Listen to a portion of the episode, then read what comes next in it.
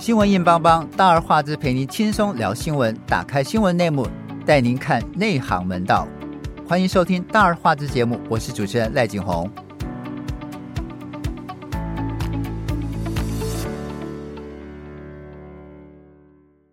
节目一开始，先欢迎大家收听我们的节目，但是要跟大家抱歉，我因为我们上一集因为某一种原因停更了哈，然后我接到一些呃好朋友的来信，然后 email 跟我告诉我说，哎，为什么你们上周停更了啊？当然是因为我们的好佩佩去日本玩了，但是他尚未回来，所以我们一直在等待。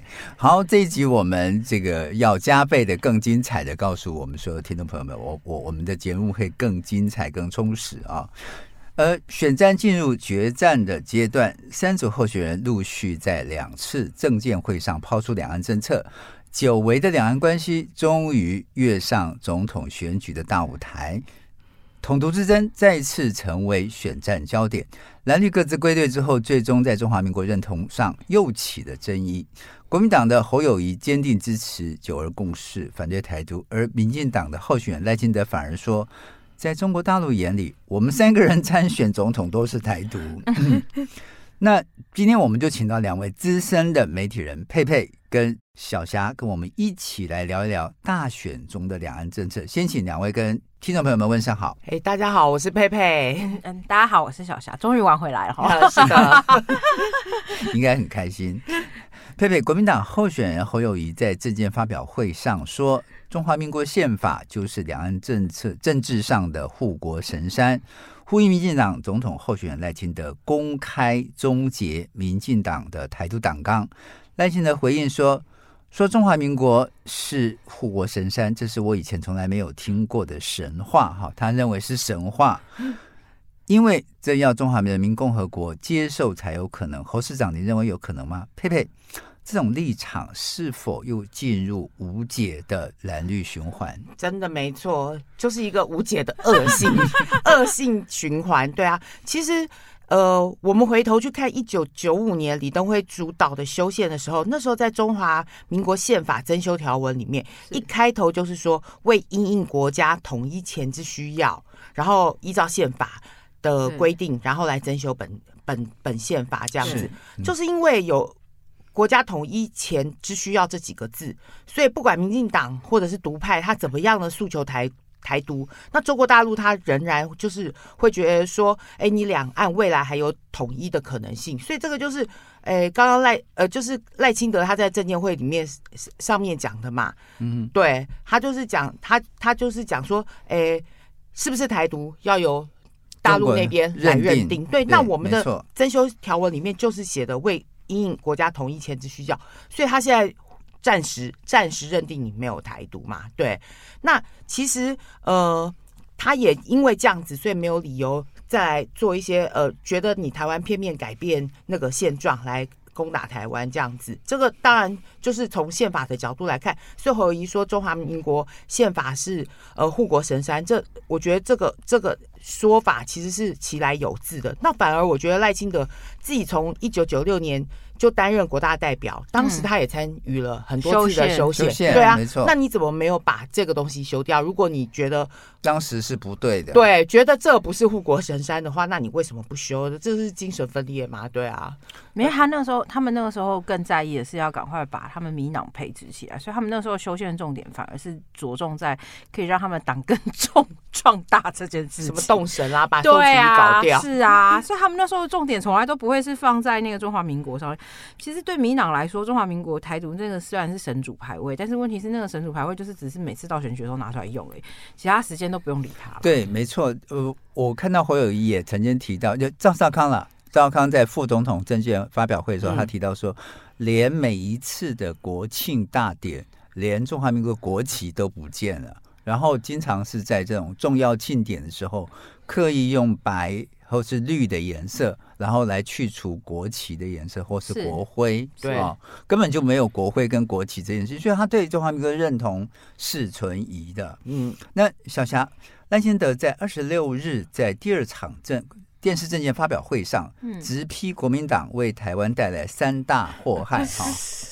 包括死抱着一个中国的神主牌，然后黑金体质不改，挟中国大陆外力以自重，完全无视这个，其实是他自己才是民执政党哈，这八年来的这个两岸关系的倒退哈。对，这到重回三十年前的民进党说辞是否？可以受到选民的认同。我我觉得这件事情要分几个层面来看哦。第一件事情就是，哎、欸，赖清德讲那个话的时候，大家不觉得换个台词来说，其实好像就在讲民进党嘛，就是死抱着台独的神主牌位，黑金体质也是 对，没错。然后呃，挟着美国的外力自重，有时候不一样。好，我们直接片面上的解读是这样，没错，那这是第一件事情。然后我觉得第二件事情是，我觉得因为现在这个。台湾的民众哦，其实选民其实没有那么笨哦。我们经历了差不多二十几年的呃民主选举哦，其实民众已经越来越看清这个政党的情势哦。嗯，那我觉得今年的政治选举的状况有一个非常大的奇妙的氛围哦，就是大家应该还记得那个时候为什么蓝白河这件事情会被这么多的人期待，或者是不管是。呃，国民党自己内部，甚至是柯文哲自己，他可能都已经做好准备，所以才会没有找副手嘛。嗯哼，对。那他们为什么会这么这么期待的去做一些改变？原因是因为他们发现，哇塞，民进党执政，我们从阿扁开始算好了，执政了两任，然后蔡英文执政两任，就是十六年哦、喔。他们发现。那个国民党腐败花了五十年，民党执政腐败只花了十六年，对，非常快速诶，那腐败的速度是比快的。那你如果要是以这种状况来看的话，其实我觉得现在的选民其实不见得是真的都很支持民进党。那你你有发现一件事情，就是从几次民调哦，不管是呃青蓝或是青绿的媒体做出来民调，你很明显看得出来，就是其实真正始终蓝跟始终绿的都是超过五十岁以上的。对，是的，没错。对，然后你反而发现。五十岁以下的年轻人年轻就是中壮选民跟青年世代，其实对于你是蓝是绿，他不太这么重视哦。他重视的事情是什么？他重视的事情其实，呃，对青壮世代来说，他需要的是他要看到远景，他要有未来。他最少他可能会希望他最少他的工作跟他的未来，他可能可以结婚生子养小孩。那现在在台湾是不是看不到？那中壮世代他面临的是他已经在 他已经生子了，然后他可能看不到的是他他老了要怎么办？对，他面临房价高，然后物价高，然后面临可能没有退休金的问题。对，所以换言之，其实呃，我觉得五十岁以下世代的人是更清楚的看到一个事情，就是这两个党看给我看不到未来啊！我选你们两个有什么用？没错。所以为什么柯文哲可以在这一次拿到？呃，他其实大家去看他的民调，一直都还是维持在两成上下。对，对他不管是掉下来，就是不管是那个时候吴欣盈出来，然后有民众对他不满，嗯、或者是呃他自己讲话失言，或者是吴欣盈讲话失言的时候，你可以发现一件事情，就是那两成的民调是非常稳的哦。那换言之，其实那真的是有两成的人对蓝绿都非常的不满啊。没错，但是但是你不要忘了，就是 台湾的这个四十岁以下的是投票率最低的，啊、大家都都很愿意在键这个 键盘上键盘上这个欢迎 欢迎欢迎他的这个说法，但是真正会去投票的人很少。对，那所以他现在我我觉得他现在的那个状况就是。呃，大家应该有发现一件事情，就是赖清德其实现在在选举的操作上，整个就是一个以以以以防守拖代。静待改变的状况，哎，就是以手代变的状况哦。嗯，为什么他会以手代变？原因就是他反正，因为他很清楚的知道，民进党四成选票，反正那些老人还没死光之前，他就是拿得到那些四成的选票。嗯，那他拿到那些四成选票的状况之下，他只要稳稳的，因为不要犯大错，对他只要他只要不要把他那些四成的选民真的惹到不去投票为止。是，我觉得他的胜算其实是远高于侯友谊或者是呃。呃，柯文哲的就可以对。那佩佩，其实赖清德攻击侯友谊讲说，哎，习近平在今年的拜习会上否认二零二七跟二零三五年有攻台的计划。赖清德说这是习近平打脸国民党啊，而且揭穿蓝营所谓说票投民进党青年上战场。这很奇怪的是，赖清德一方面说台湾无法靠对岸的善意来保卫台湾。另外一方面，又对习近平没有攻打 台湾的计划深信不疑，这是怎样的混乱？这是怎样的政治判断？因为他一定要这样说，不然的话，过去八年我们拼命跟美国买一大堆武器，一天到晚在说我们两岸兵凶战危，好紧张哦，老公随时要打来了。一直在买花我们人民纳税钱去买武器，他如果不深信不疑的话，这些钱不是就是证明打水漂吗？对，去打水漂 才是自己打自己的脸。而且我们其实看，不论是二零二七年的公台论或二零三五年的公台论，其实。都是源自美国啊，没错。你说像这些都是美国的消息，是美国的前情报局长说的。对啊，美国自己放话说的。对，你说像二零二七年的话，那个什么解放解呃解放军犯台的时机，那个是美国国防部二零二一年的一份中国年度军力调查里面写的。对，他那里面讲说，二零二七年北京将有七百颗核子弹头。对，所以。这个不但就翻转了美国印太军事部署的现状，所以他们就会认为推估，就二零二七年是呃北京他们犯台的最佳时机。那你说二零三五年的攻攻台论，也是二零一九年的时候，美国一个海军退役上校，他在参加那个美国的智库 CSIS 里面举办的论坛的时候讲说，呃，两岸如果在近期无法就统一达成协议的话，中国大陆最迟在二零三五年将武力犯台。未来十年是两岸关系最令人担忧的十年，这都是美国人讲的啊。美国人当然要跟你讲这，要不然他到时候那些退休的将领，他要做的那个军事武器公司怎么做？怎么做钱？怎么卖钱给你？做，做钱客？对啊，对，他们还成群结队来台湾卖武器。对啊，是好。这个其实两场政见会上，我们看到其实柯文哲的两岸政策声量最小哈。他除了说他选的是中华民国总统，不是这个台湾共和国的总统之外，只提出两岸一家亲哈。其实他并没这对两岸的诉求并不强哈。是诶，我们先休息一段时间再请小霞，这个比较了解星光公主的小霞，跟我们来聊一聊民众党的两岸政策。先休息一下。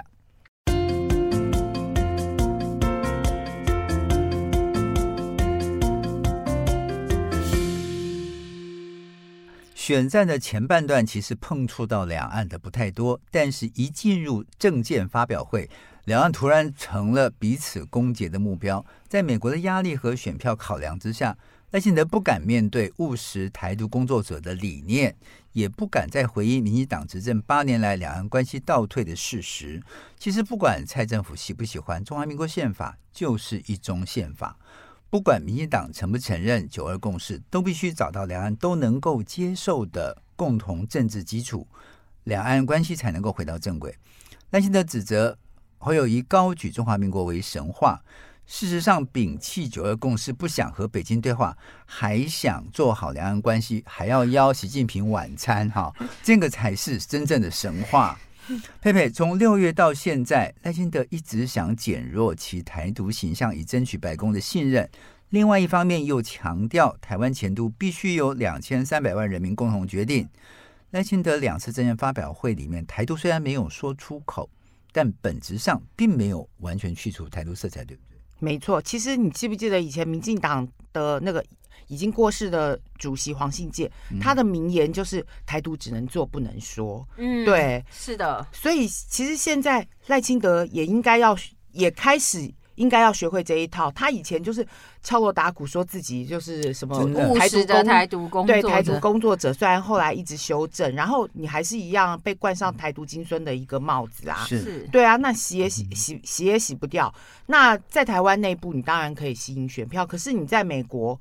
他美国他就是希望你台湾维持不统不独，这样子他才有他的国家利益，最大的国家利益。对，所以你你赖清德如果得不到美国人的信任的话，你等于就是在这场选战就是就先先 game over 了嘛，所以他才会这么急，一直想要隐藏他的台独。台独的那个真实的面目，对，但是其实很难呐、啊，大家都知道。所以你才会发现，这次在竞选过程中，反而大部分在谈两岸国防外交政策的人是萧美琴，这是一件很妙的事情啊！副手在谈呢，因为他比较不会说错话啊，啊对，因为毕竟毕竟他掌握住这个这个分寸，对，因为毕竟萧美琴当过驻美代表，然后又是半个美国人嘛，是稍稍刚说的，没错，哎。小霞，其实你看看我们，就是赖清德过去的执政哈，嗯，他曾经在担任台南市长的时候，嗯，曾指控台南市议会议长涉嫌贪污，然后对他公开挑衅，所以他选择了两百多天不踏入市议会接受质询，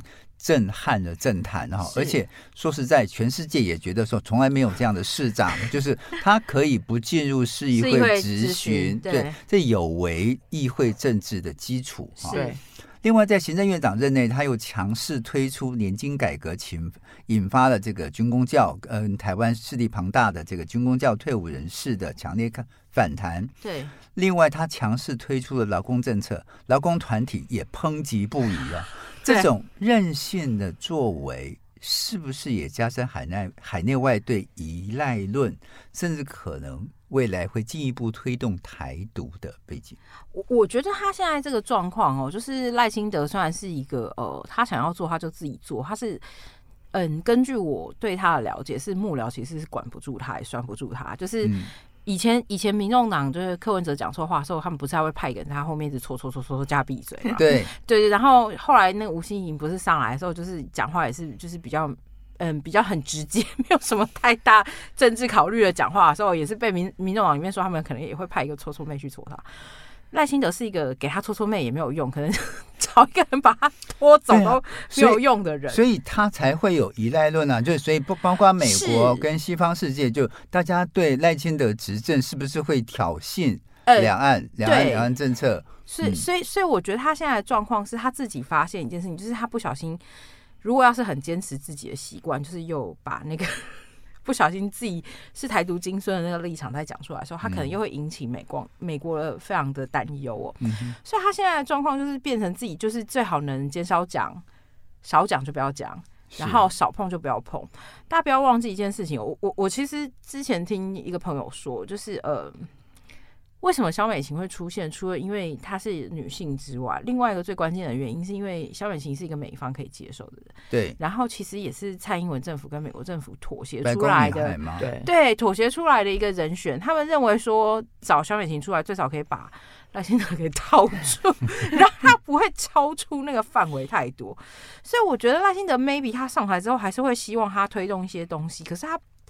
在配合政治现实的状况之下，我所谓政治现实是包括呃整个国际的政治现实，不是只有台湾内部的问题哦。在这种状况之下，其实美国要让它变成脱缰野马的机会应该有点低啦。嗯，虽然他一直很想做，但是我觉得嗯，应该那个台独金孙可能到最后，因为毕竟还是孙子嘛，还是要听阿妈的话啦。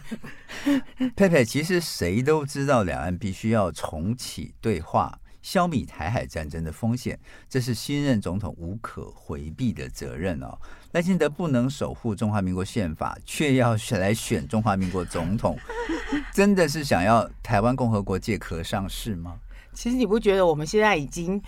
借壳上市、呃，中华民国台湾，对啊，其实不就是借壳上市吗？啊、蔡英文前年二零二一年双十国庆的时候，他不是就讲说中华民国台湾七十二年？我就傻眼，我想说国庆日我们不是才在中华民国一百一十年，当时是一百一十年，对，今年他居然致辞的时候就直接说中华民国台湾七十二年，那你等于就把他在中国大陆的那一块都全部都把它掉了，对，这样子还不叫。这样子还不叫借壳上市吗？真的，我觉得蛮可耻的耶！你你就专门搞这一些，就是有点偷鸡摸狗的事情，是被自己被美国人压着，然后你不敢，你明明已经执政了，然后你不敢去推动制宪，也不敢修宪，也不敢证明你们以前说台独要怎样的事，这个叫暗度陈仓。对，是，对啊，然后现在又还还继续。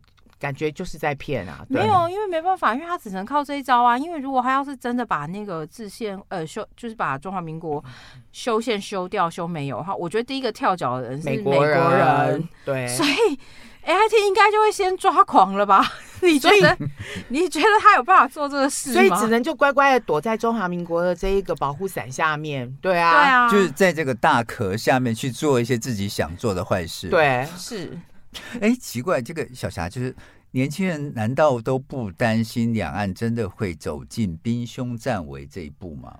我觉得年轻人很担心啊，所以年轻人后来就是你，你小艾哥没有看到最近这一次，就是呃，民进党拿那个芒果芒果干出来，其实对年轻人没有任何感觉啊，没错。对啊，所以其实年轻人还是会担心，他并不是不会担心哦。嗯、然后我觉得，尤其是呃，你你切割四十岁以上跟四十岁以下的人来看哦，四十岁以上的人就很务实。呃，我举个例子来说，我有个朋友讲很白，他说如果要是真的赖清德哪一天搞人，就是要搞到就是老公俩公，然后要打仗的话，他说他一定会把他家的小孩全部藏起来。然后，然后我那时候就在想说，你藏起来可能也没有用吧？对，但问题是，问题是，问题是你你你其实大部分的民众其实是。呃，我记得每一次陆委会过去的民调，每次大家都有超过八成以上的民众是赞成两岸维持现状的。其实台湾、嗯、对大部分台湾民众他并不想要跟中国大陆战争哦。那你换言之，其实现在这种状况其实是对两岸来说是一个最呃最最嗯应该算是最好的状态哦。嗯我觉得中国大陆他们也很清楚知道，就是如果他要是要强行统一的话，对他来说他要付出的代价也很大，所以那不是到他最后那一步，他也不想要做这件事情啊。嗯，所以你换言之，你干嘛没事要自己去找自己麻烦嘞？嗯，所以他一听到习近平说：“哎，我们没有二零二七，没有二零三五公台论”，他就讲说：“哇。”习近平说说没有要打台湾哦，对就就一副要人家背书了以后，他就很很开心。但是但是他忘了讲前面一句，因为习近平有讲说中国一定要统一台湾，是啊，就这一句是前提，他不讲。哎，我们我们画过呃，就是回过头来这个问小霞，其实，在柯文哲这一次的两岸政见会上，他说他会。尊重两岸过去已经签署的协议跟互动历史啊，是他说两岸政策，他的两岸政策就是台湾民主、两岸和平，是。然后这个民众在经商、学习、生活的实际需求他会顾到，然后提到两岸一家亲比一家仇好。其实两岸的诉求并不强哈。我觉得柯文哲的状况是他很清楚这一块东西，呃，第一个他不擅长。然后第二件事情是他自己很清楚的知道，其实现在的选战的重点，与其放在两岸之间，他不如放在呃整体的人民的感受上面。嗯，比如说社宅，对，比如说像是社会宅，然后比如说像是呃薪水薪资的问题，比如说高房价这些，这些都是呃民众很切身的问题哦。那其实你更不要讲，他像他这几天在跟柯文在跟赖清德反映的是电的问题哦。你像这些问题，其实都是很切身，然后国家长远发展的问题。当然，两岸问题也是很切身、长远发展问题。但是问题是，你只要不要超出那个框架哦。呃，在中国，中国政府、中国大陆政府，它可以容忍的范围之内之下，其实两岸是维持一个和平的状况。对柯文哲来说，那就是一个最大的呃。算是一个最大的、最好的状况了。嗯、那呃，我们再回过头来看呢、啊，那柯文哲在当台北市长任内的时候，他有举办了跟他跟中国大陆的交流，其实并没有切断嘛。就是呃，台北跟上海的那个城市论坛，他还是每一年都还是有继继续举办的。那如果要是以这种状况来看的话，其实柯文哲的两岸政策是非常的简单的，就是我跟你继续维持交流，没错，然后不要打起来，然后我没有要跟你去谈那个。呃，到底一个中国的那个问题，这个问题他可能解决不了，所以我干脆不跟你谈。那、嗯、哼在这种状况之下，其实对一般民众来说，他是很务实的啊。嗯，对啊。那如果要是以这种角度来看的话，我觉得柯文哲非常聪明的知道，就是这一块不是他擅长的东西，对，不是他擅长的部分，他尽量避免，以就简单就好。对，所以他反而就是简单跳过就好啊。但是我们反过回头回来看赖清德跟侯友谊，我觉得 这两个人真不知道在想什么，明明就知道自己一个是拼命在踩大陆线的人，然后另外一个是明明就已经有九个公司摆在那里，然后你永远都讲不清楚，然后我就不知道 这两个人到底怎么回事。OK，这个两岸政策其实是。我觉得在选战到最后是蓝绿各自归队哈，大家都回回归基本盘。是，那其实柯文哲空间比较小，但是我看到绿营还在拼命在打星光公主，说她是台湾霹雳火的女主角。我们在第三段再请小霞好好跟我们聊一聊。我们先进一段音乐，音乐过后我们回来。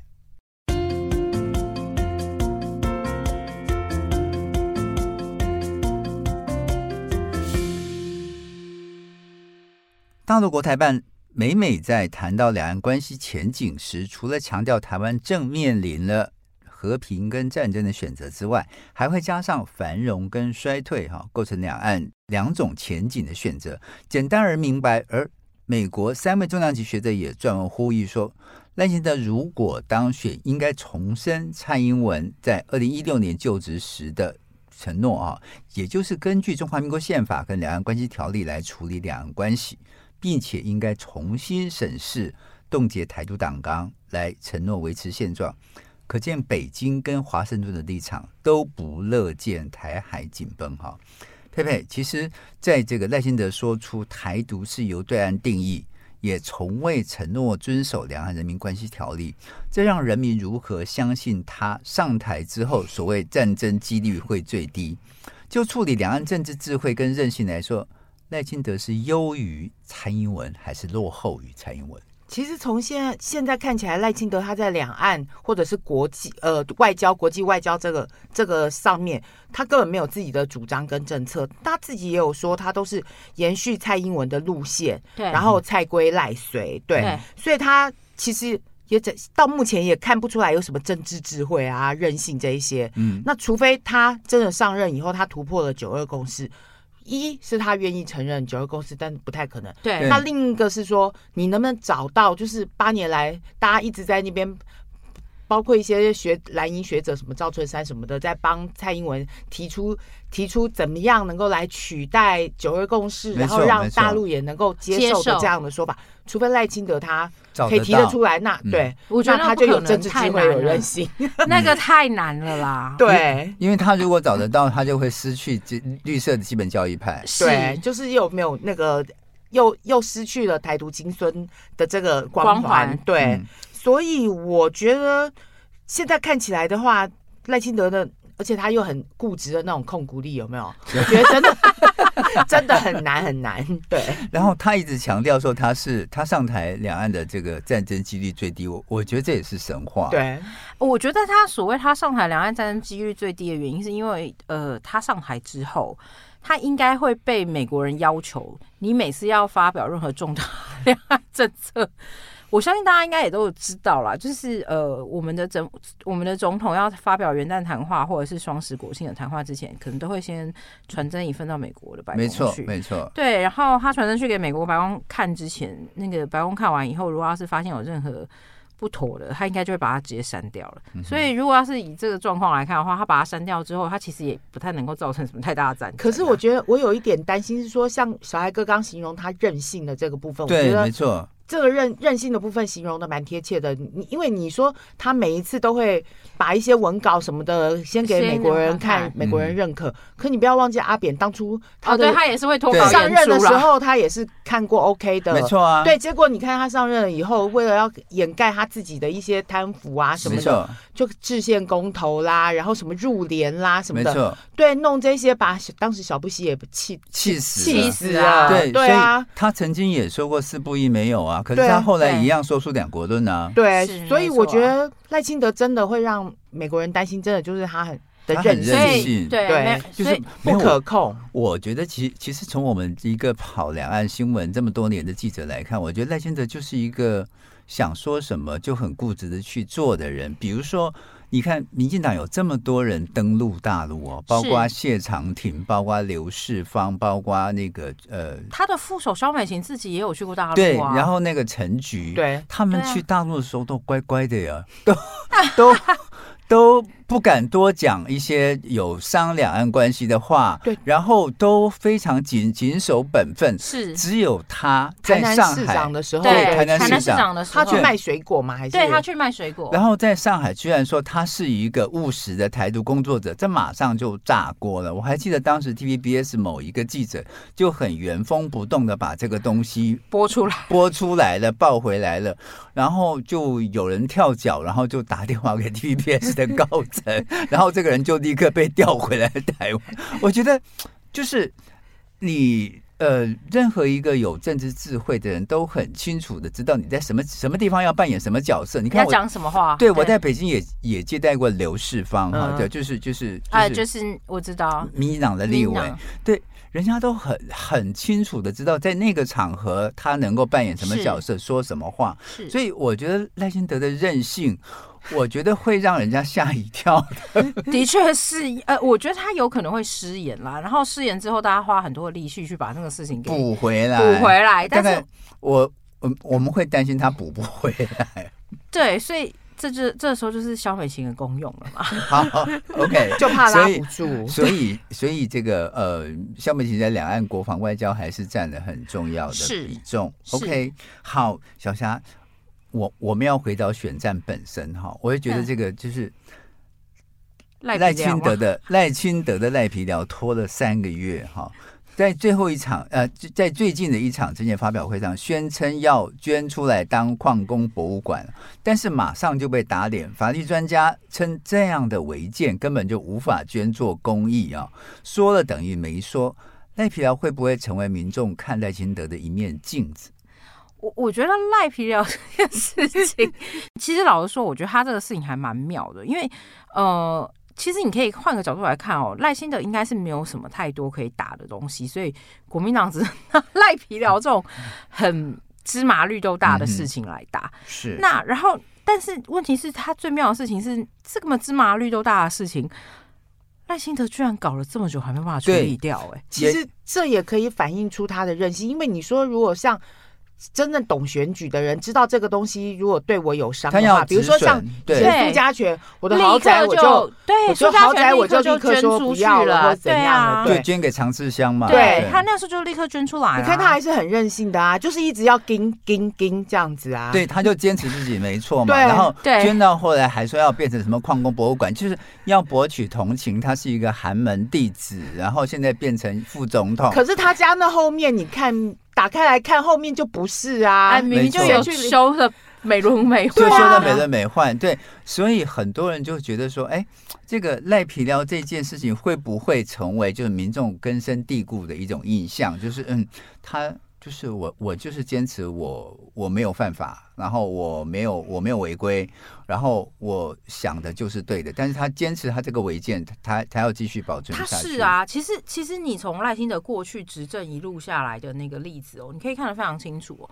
我举我举一个例子来说，那个时候大家应该印象很深刻，就是他那个时候台南放台南市碰到台风。然后就是明明那一天，呃，前一天我我印象很深刻，就是明明其实呃，中央气象局已经警告说可能会下大雨了。嗯。然后那个赖清德就很坚持说没有，我们放半天假就好。后来为什么他会被叫赖半赖半天？大家应该没有印象这件事情。第二个，他的绰号那个功德院，大家应该也还记得。对，就刚刚小赖哥有提到劳工的，对劳工的功德院这件事情。嗯，那我我觉得对赖清德来说，呃，他其实你你去看他的那个从政经历跟他的求学过程哦，他这个人这辈子一路上没有跌倒过，也没有受伤过，嗯，非常顺利。对，他应该没有办法容忍这件事情变成他的污点，他是一个没有办法可以接受污点的人。然后呃，我这个事情不是只有包括在他自己身上，包括他在用人这件事情上，我们之前也有谈过嘛。他只要用过一次的人，嗯、他不会再用第二次。是，这是他的洁癖的个性。那换言之，他如果要是觉得他自己有错，他不然现在怎么办？他怎么面对他自己？所以凹啊，凹到底啊！所以他当然要凹到底啊。那所以对，这也是刚刚小佩讲的说，这是他的任性哦。嗯、那所以我们从这件事情来看一件事情，就是。他的心里面的想法就是，反正我就是冷处理，然后我不处理之后，就一直拖拖拖拖拖，因为反正现在离选举也不到一个月了，就过去就过去了。反正我就靠我们那些始终的基本派，我就一定选得上啊。嗯，我干嘛理你们？所以他不在乎这个赖皮聊的事情，会他完全不在乎啊。延续下去。好，佩佩，其实对于台湾的手头族啊，对台湾的年轻人来讲，两高一低才是真正的问题。就物价高，房价高，但是薪资低。嗯嗯，绿营过去许诺的世代正义，比如说呃，这个这个什么居住正义啊，什么就学啊、就业啊、创业啊，但是事实上后来全部跳票哈。这个绿营的青年困境是不是很多？我觉得蔡英文上来八年啊，这股台湾股价创新高，房价创新高，物价。都创新高，新高，但跟我们有什么关系？人家创新高在数钞票，我们这些劳工阶级一般的上班族，对啊，还是一样低薪啊。对，这这些数字再高，对我们来讲根本根本就没用啊。对啊，因为他创造的财富都在资本阶级手上。没错啊，就是靠钱去赚钱的人，是他们得到了最大的最大的好处。啊、对对，那这些劳工靠劳力血汗赚钱的人，就你还是一样的低薪。我真的觉得蔡英文，你凭什么说你的八年有有给给台湾带来什么正面的？尤其是对年轻人有什么希望？我觉得那个贫富不均的那种剥夺感更高、更严重。对，真的，我觉得，我觉得真的，而且还有那个呃，最近不是有公布说什么台湾的。那个什么是全世界排名第十四个富有的国家？哦、我这个看傻眼啊！对啊，我们比日本、韩国、英国、还要荷兰、加拿大富有，还有富有。你真的有这么富有吗？对我，我我们所有人都觉得那个、那个、那个调查就是选举为了选举特意搞出来的。对啊，真的太瞎了啊！哎、嗯，其实这个小霞，其实像游盈隆啊，就是过去的民进党立委，他就他就说了，其实。